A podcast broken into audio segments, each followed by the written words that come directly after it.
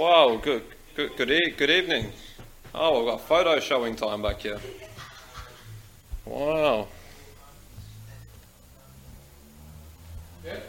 We're ready to start. We'll do photo time later. Thank you for coming out tonight. And if you come, you'll get to see Jeff's photos. So yeah. Next week, if you come out, Jeff will show you all of his photos. It's good to see you. Thank you for coming out tonight. Can you open your Bible, please, to Jeremiah chapter 16?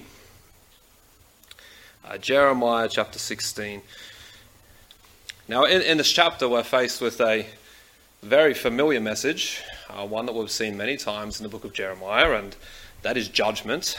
Uh, that's the main colour woven in the tapestry of this book.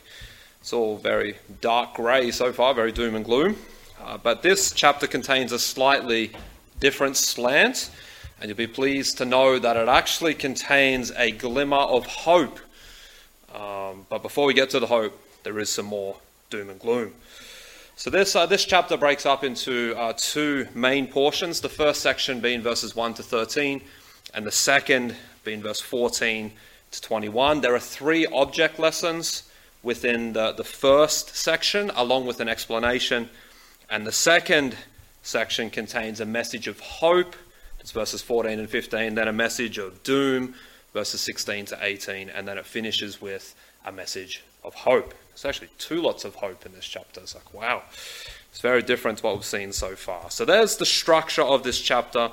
Uh, the chapter is all about illustrating the complete ruin of judgment, and yet grace offers a glimmer of hope. So, with all of that said, let's read uh, this chapter and then we'll pray and then we'll commence our study. So, Jeremiah chapter 16, reading from verse 1. The word of the Lord came also unto me, saying, Thou shalt not take thee a wife, neither shalt thou have sons or daughters in this place. For thus saith the Lord concerning the sons and concerning the daughters that are born in this place, and concerning their mothers that bear them, and concerning their fathers that beget them in this land. They shall die of grievous deaths. They shall not be lamented, neither shall they be buried. But they shall be as dung upon the face of the earth, and they shall be consumed by the sword and by famine. And their carcasses shall be meat for the fowls of heaven and for the beasts of the earth. For thus saith the Lord Enter not into the house of mourning, neither go to lament or bemoan them. For I have taken away my peace from this people, saith the Lord, even loving kindness and mercies. Both the great and the small shall die in this land. They shall not be buried, neither shall men lament for them, nor cut themselves, nor make themselves bald for them. Neither shall men tear themselves for them in mourning, to comfort them for the dead. Neither shall men give them the cup of consolation to drink for their father or for their mother. Thou shalt not also go into the house of feasting, to sit with them, to eat and to drink for thus saith the Lord of hosts, the God of Israel Behold, I will cause to cease out of this place in your eyes and in your days the voice of myrrh and the voice of gladness, the voice of the bridegroom and the voice of the bride. And it shall come to pass, when thou shalt show this people all these words, and they shall say unto thee, Wherefore hath the Lord pronounced all this great evil against us? Or what is our iniquity? Or what is our sin that we have committed against the Lord our God? Then shalt thou say unto them, Because your fathers have forsaken me, saith the Lord, and have walked after other gods, and have served them, and have worshipped them, and have forsaken me, and have not kept my law. And ye have done worse than your fathers, for behold, ye walk every one after the imagination of his evil heart, that they may not hearken unto me. Therefore will I cast you out of this land, into a land that ye know not, neither ye nor your fathers, and there shall ye serve other gods day and night whither I will not show you favour. Therefore, behold, the days come, saith the Lord, that it shall be no more said, The Lord liveth, that brought up the children of Israel out of the land of Egypt. But the Lord liveth, that brought up the children of Israel from the land of the north, and from all the lands whither he had driven them. And I will bring them again into their land that I gave unto their fathers. Behold, I will send for many fishers, saith the Lord, and they shall fish them. And after will I send for many hunters, and they shall hunt them from every mountain and from every hill, and out of the holes of the rocks. For mine eyes are upon all their ways. They are not hid from my face, neither is their iniquity hid from mine eyes. And first I will recompense their iniquity and their sin double, because they have defiled my land. They have filled mine inheritance with the carcasses of the detestable and abominable things. O Lord, my strength, and my fortress, and my refuge in the day of affliction, the Gentiles shall come unto thee from the ends of the earth, and shall say, Surely our fathers have inherited lies, vanity, and things wherein there is no profit. Shall a man make gods unto himself, and they are no gods? Therefore, behold, I will this once cause them to know. I will cause them to know mine hand and mine might, and they shall know that my name is the Lord. And this is the word of the Lord. And uh, let's pray, and uh, then we'll work our way through this portion of Scripture. Father, thank you uh, for this night you've given to us. Thank you that we can take out, um, you know, some some time in our week uh, to consider uh, your words. Please help us tonight as we work our way through uh, Jeremiah 16. Help us to understand uh, what's written. And uh, please, you know, grant to us the grace to apply the message you have for us. We ask this in Jesus' name and for Jesus' sake. Amen. You know, have you ever received an eviction notice? You have been given a period of time to vacate your home because the owner has new plans. That's not very nice to receive. It means you have to find another house and go through the dreaded moving process. But an eviction notice isn't completely unexpected when you're renting. Imagine, however, you own your own home and you receive a letter from the government evicting you from your house, the one you paid for. That would be pretty hard to take, wouldn't it? Okay, that would be like swallowing gravel. You'd be pretty upset. But then imagine if you received a letter evicting you from the country. The Australian government is extraditing you. Ben's nearly experienced that. But for us Australian citizens, imagine if that happened to us. That, that would be terrible. That's you know very serious. And I'm sure you would be pursuing all of our legal paths to get it overturned. But imagine receiving an eviction notice from God. That's what Judah receives in the text. You know, imagine that coming in the mail. Okay, they, they were living in a land that God had given them. Okay, Joshua 24, verse 13 says, And I have given you a land for which ye did not labor, and cities which ye built not, and ye dwell in them, or of the vineyards and olive yards which ye planted not, do ye eat. Okay, so the Lord had blessed them abundantly. The Lord had given them this land, but the Lord's who gives can also take away. And Judah had broken the rental agreement, if you like. Okay, they hadn't honored the conditions of the covenant, and hence the Lord issues the eviction notice. Okay, we see this in verse 13. It says, Therefore, will I cast you out of this land into a land that ye know not. And I'd like to consider both the evicting from the land and then the promised restoration to the land and draw out some relevant points for our lives. Okay, so firstly, the eviction notice issued. Okay, in this first section that concludes with the issuing of the eviction notice, it contains three object lessons, and they were lived out by Jeremiah in his day to day life, and they were purposefully designed to make a spiritual point. Now, it's important to notice in verse 1 that these object lessons were from the Lord. Okay, thus said the word of the Lord came unto me. That's Jeremiah.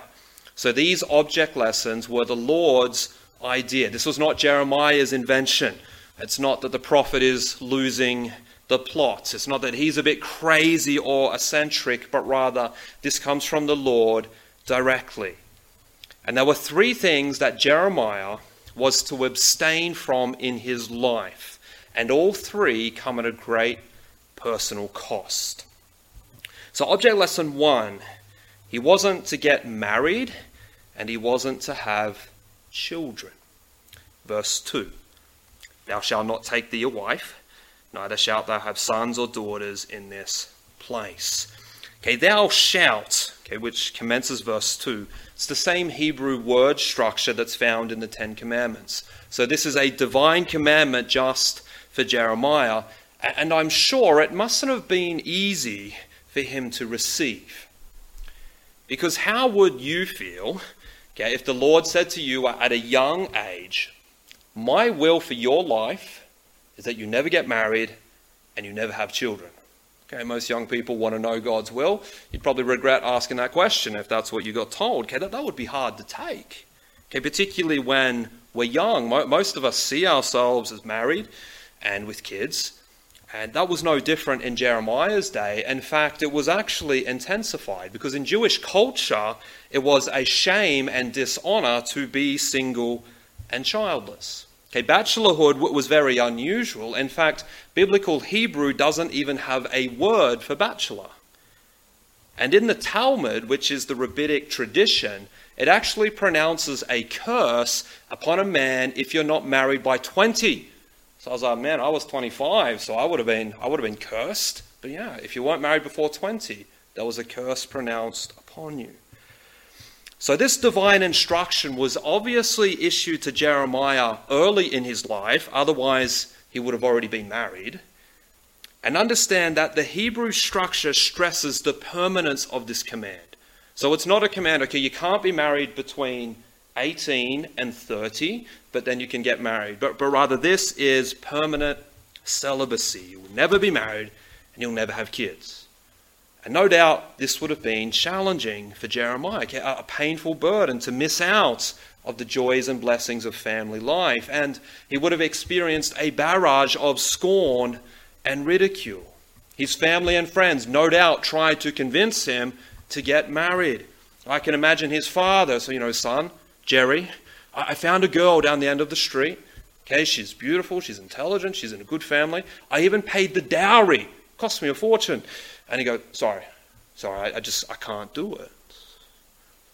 You know, I'm sure many people would have asked him the question, Jeremiah, why, why aren't you married?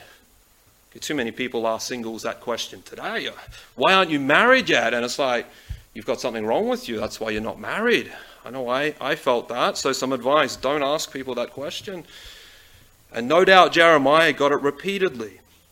The question is, why did the Lord insist on this object lesson? Okay, what, why this?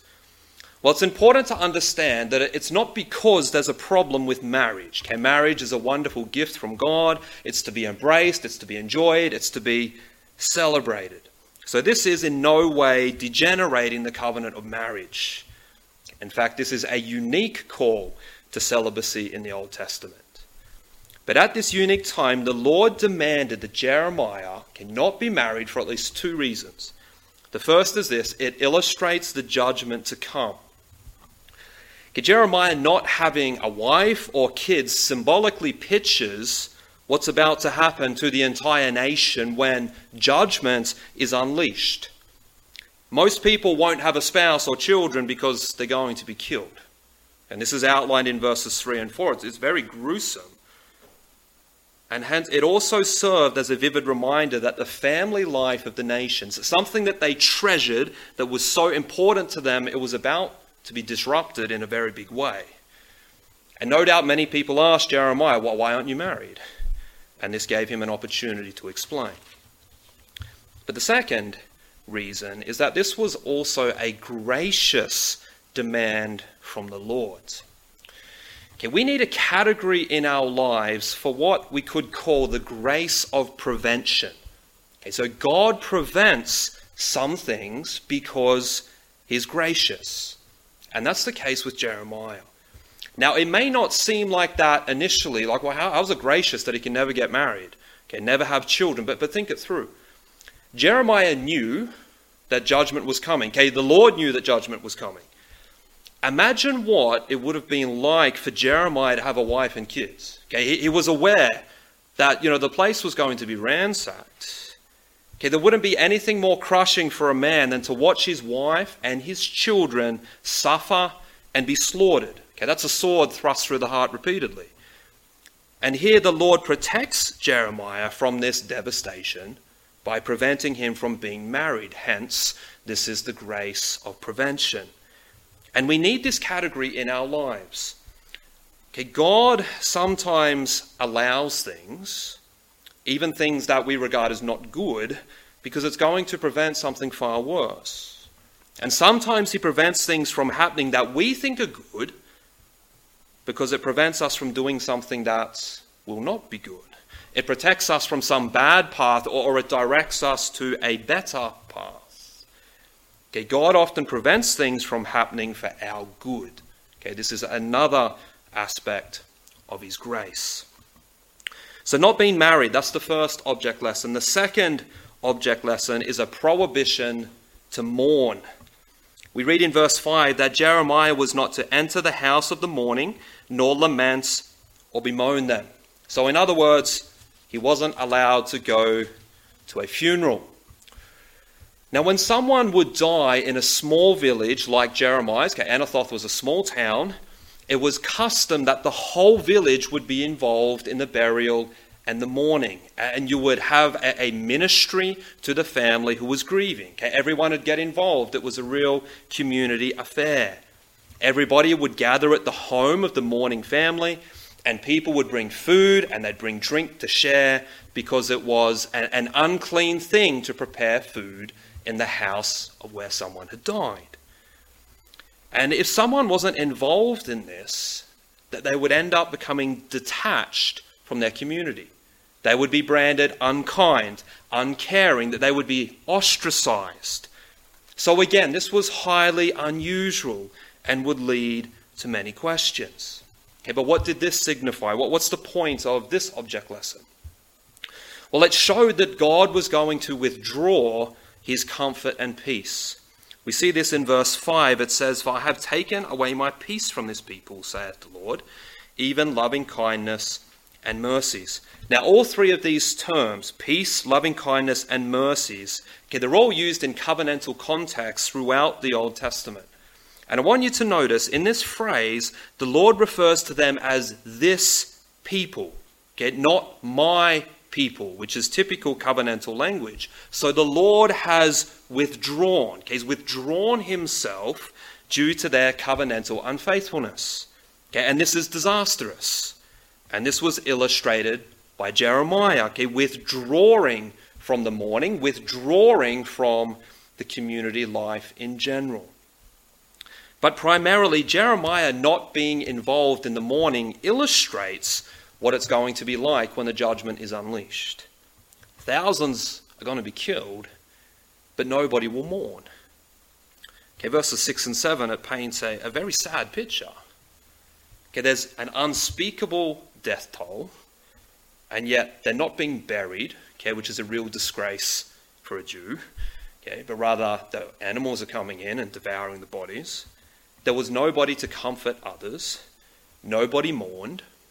We're also told nobody was cutting themselves. That's a pagan mourning practice. It's prohibited in Deuteronomy 14:1, yet it's still evidently practiced. And there was no one to bring a cup of consolation, which was a Jewish mourning practice. So this is such a horrible scene. Death, death, death, and yet there's nobody to mourn. And this is what Jeremiah is illustrating in this object lesson. But it wasn't only the sad occasions that Jeremiah had to withdraw from, it was also the joyous occasions. So the third object lesson is a prohibition to celebrate, and this is in verses 8 and 9. You know, like the funerals in these small villages, events like weddings were communal celebrations. Everyone would be involved, and it would be a joyous occasion. It would often go on for days. But the prophet was required to decline such invitations and not be involved in the celebrations. And the point behind this object lesson was that there's going to be nothing to celebrate when judgment fell. Okay, there would be no gladness, there would be no festivities, there would be no weddings. And the coming judgment also made celebration in the present seem quite absurd. What, why are you celebrating in light of what's coming? And this is why the Lord required Jeremiah to abstain from all celebrations. And again, this would have resulted in him becoming increasingly ostracized and ridiculed in the community at large, but even in his own family. Now imagine breaking it to his parents that he can't attend his brother's or his sister's or, or his cousin's wedding because of this divine prohibition. That would not be good for family relations. Then imagine Jeremiah having to tell his parents, I, I can't go to grandma's funeral because of the divine restrictions. Okay, he would not have been popular. But these three divinely commanded deprivations made his life a picture of the terrible fate that awaited the nation. His life was illustrating the message that he was preaching. And these illustrations, these object lessons, all pointed to God's eviction notice to the people. They were going to be cast out of the land. And yet, what, what is astonishing is that the people didn't expect this. That they couldn't understand it. Okay, we see this in verse 10. Why is God dealing with us like this? It would be like living in someone's house, never paying the rent, trashing the house, and then you, oh, I can't understand why they evicted me. Okay, that's, that's Judah. And the Lord anticipates this question in verse 10. And he tells Jeremiah, when they plead their ignorance and their innocence, you know, Jeremiah, what, what have we done? Why is the Lord doing this? Jeremiah was to remind them of their generational unfaithfulness. Okay, this has been going on for generations. This is long term covenant unfaithfulness. And the current generation is the worst of them all. Okay, that's verse 12, and that's saying something. And here that the Lord is very clear to make the point that what's going to happen? It's not merely bad luck. It's not just a stronger empire, Babylon, taking a weaker empire, Judah. You know, that's a common occurrence. Okay, the Lord didn't want him to think like that. He wanted to make it clear this is divine judgment. This is consequences for their sin, and they will be removed from the land. They had violated, they had defiled God's land, abused it, polluted it. And so the Lord was going to send them away. And notice the irony in verse 13. In Babylon, you shall serve other gods day and night. So we could say that God gave them what they wanted. Okay, they wanted all of these idols, they wanted idolatry. God gave it to them, and often this is the worst punishment. God giving you over to your desires. They wanted idols. Well, here you can have idols. And it's very interesting that this punishment actually cured them of their idolatry because as you read into the New Testament, it's no longer an issue that the Jewish people had. Okay, throughout the Old Testament, huge problem. New Testament, not so much. Okay, God's discipline worked. But this was a very hard lesson. Okay, the eviction notice resulted in brutal judgment. It was total judgment. If you look at verse 16, two, two images are used that of a fisherman and a hunter. Okay? Judah was the fish, the fishermen were chasing after them, then they were the prey, okay? and the hunters were after them. And, and the term hunter, it's believed this was a Persian military practice. Okay? They would all line up in a line and they would slowly move through, whether it's forest or mountains, trying to find absolutely everybody, ensuring no one was spared. Okay? And this punishment. This, this was just, this was fair, this was righteous. Okay, this idea is expressed in verse 18. Okay, we read there, it says, recompense their iniquity and sin double. Now, the sense here is not so much double punishment, like, like it's over the top, but rather this was just and fair. This was appropriate. This was right because they defiled the land. So, since they defiled the land, they would be evicted, and this eviction was going to be brutally devastating. Okay, now what, what can we learn from this eviction notice? Okay, well, number one, God is serious about dealing with sin. Okay, it's very clear that this judgment was orchestrated by the Lord, and it was because these people were unfaithful. Okay, they were evicted because of their sin.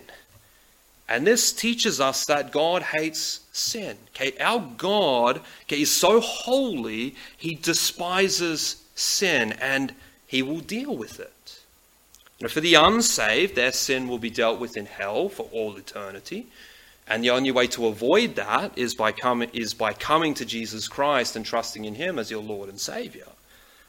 But even for the Christian, God hates sin in our lives. Okay, we, we shouldn't be content with sin in our lives. And when we are, He will deal with it. Okay, that the Lord will chasten us, He will, he will discipline us, He will remove His blessings from our life, He will unleash varying forms of chastening, in order to drive sin from our lives. Okay, our God is not content for us to live in sin, and neither should we as his people. And if we choose to ignore this, God will deal with us.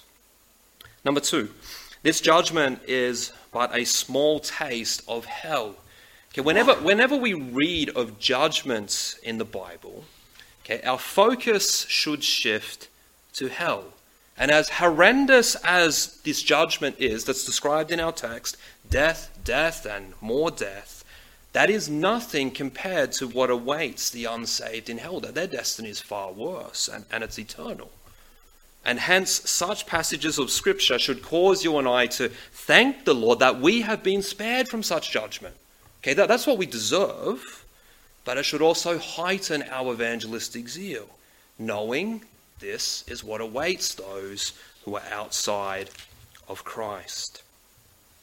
And number three, that the consequences of sin are often tailor made and ironic. You know, we know that idolatry was Judah's kryptonite or Achilles' heel, and in verse 13 we see that the Lord judges them in Babylon, and what does he do? He bombards them with idols. It was like God gave them what they wanted, and often that's one of the worst punishments. So don't be surprised if you continue in a particular sin in a certain area of your life that the consequences affect or impact that same area. So that the thing that you end up placing before God ends up becoming the greatest heartbreak in your life. Okay, that's often how God works. You know, and one of the worst consequences is when God permits us to have what we want. Okay, but he does these things for our good, for he's seeking to purge and purify his people.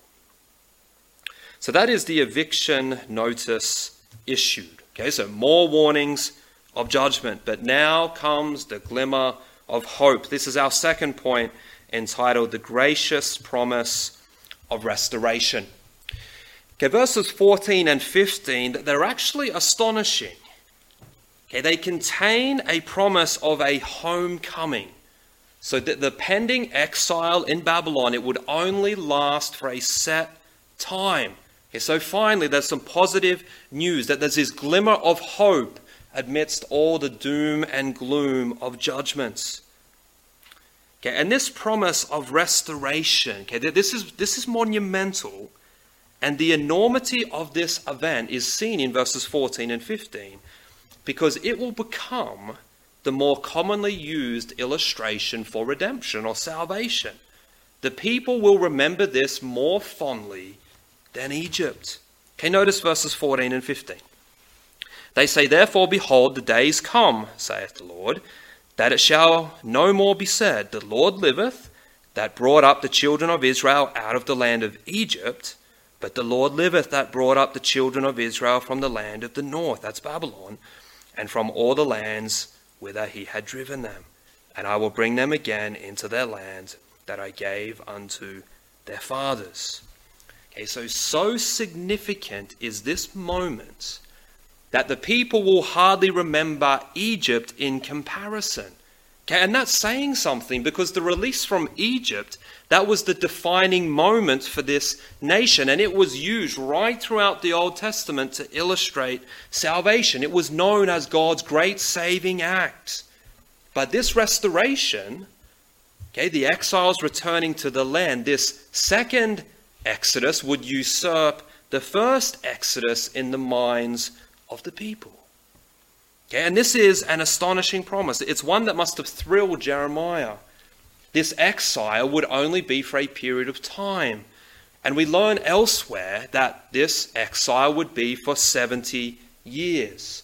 And understand, 70, it's not a random number. It was because they had not allowed their land to rest. Okay, in God's law, they were told that the land is to rest every seven years. For 490 years, they hadn't allowed the land to rest. 490 divided by 7 is 70.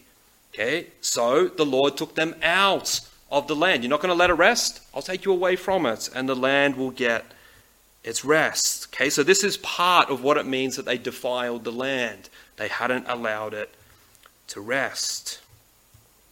Now, I want you to notice okay, why the Lord was going to do this, okay, why he was going to allow them to return. It wasn't because the people deserve it. But verse 15 says, I will bring them again into their land that I gave unto their fathers, meaning because of the covenant. God would keep his covenantal promises, and hence Judah would return to the land. Okay, and in the meta narrative of Scripture, now, meta narrative, that's referring to the one big story of the Bible. Okay, this moment is very important because there needed to be a fully functioning Jerusalem, a fully functioning temple for the earthly ministry of Jesus. Okay, the nation couldn't be off in exile, and hence this promise has Christological implications attached to it as well. But it is interesting that the next verses, okay, we finally get some hope, but then we go back to the theme of judgment. Now, I've already mentioned okay, these verses in the first point. Okay, but, but why? Why is judgment mentioned again? Well, perhaps it's arranged like this just to confirm that the promise of restoration in no way weakens or lessens the judgment. Okay, it's still going to happen. Okay, that's probably the sense. But then the message of hope continues in the final few verses. It speaks of Gentiles being blessed. Okay, verse 19 says, The Gentiles shall come unto thee from the ends of the earth. Gentiles, pagans, would forsake their idolatry. The scales from their eyes would be removed, and they would grasp the futility of idolatry, and they would embrace the land. Okay, so this seems to be speaking partially to the fact that some Gentiles would return to the land okay, in the time of restoration. So there would be what we call proselyte Jews. Okay, and if you remember, when Israel went out of Egypt, some Egyptians actually went with them. So too will some Babylonians embrace the Lord. That, that seems to be the idea in the immediate context. And it may well include Gentiles coming to Christ through the gospel. It may have that attached to it, a prophetic significance. But either way, this is a glorious message of hope, and it reveals the grace of God extending his kindness and favor toward the pagan nations. But before the hope that the judgment was coming, It's at its darkest just before dawn, and it's very dark in Judah at this point in time. Okay, but by God's grace, daybreak was coming. He doesn't leave them in the dark. But before that moment, they will endure great darkness and great doom, as illustrated by the object lessons in Jeremiah's life. But because of God's faithfulness to his covenant, okay, our God is a faithful God, promise keeping God. This darkness would only be for a time, and he would graciously and gloriously restore them. And the beauty is, we know that promise was kept. Okay, read Ezra, read Nehemiah. When we get to the New Testament, Jerusalem's there, there's a temple. And all of this, it paved the way for the rebuilding of the city, the rebuilding of the temple, the restoring of the people, which enabled the coming of Christ. So praise the Lord that He keeps His promises. So there's two things that I want to leave you with. Okay, the first one is this. Okay, what are you willing to give up for the Lord? Okay, Jeremiah here, he gave up marriage gave up children, he gave up social acceptance, he gave up many relationships, all for the cause of God. Okay, and the question for you, and the question for me, is what are we willing to give up for Jesus? Okay, Jesus gave up everything for us. That's the gospel. Okay, so that, that's our belief. That's the indicative. He gave his life for us. That's the reality. So, what's the appropriate response? Okay, ought not we be willing to give up anything for Jesus? So, would you be willing, like Jeremiah, to not get married for Jesus' sake?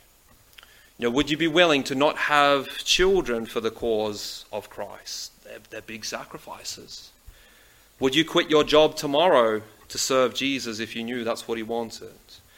Will you give up your social acceptance, your social standing in order to take a stand for the Bible's morals? You won't be popular if you do it. Will you sacrifice other activities to prioritize church? Okay, I won't play sport on Sunday, I need to be in church. Okay, I, won't stay up late Saturday night because I need to be in church. Will, will you give up your, your dreams, your aspirations for the cause of Christ? Are you willing to give up riches for Jesus? Okay, understand discipleship is about denying self. Okay, that, that's what Jesus told us. Okay, following Christ, you take up your cross and follow Him. It comes at a cost. You know, are you willing to give things up for Jesus? Or, or are there things in, your life that you're not willing to give up? Okay, that there's no way I'm going to give that up. If that's the case, okay, it shows that there's things in your life that mean more than Jesus, making them idols. Okay, Jesus gave up everything for us. We ought to be willing to give up anything for him. And the second point is each step of redemption is more glorious than the step before. Okay, we learn in the text from the people that the second Exodus ends up usurping the first in their minds. To, to them, it seems to be even more glorious, even more miraculous. Okay, and this illustrates for us a biblical principle.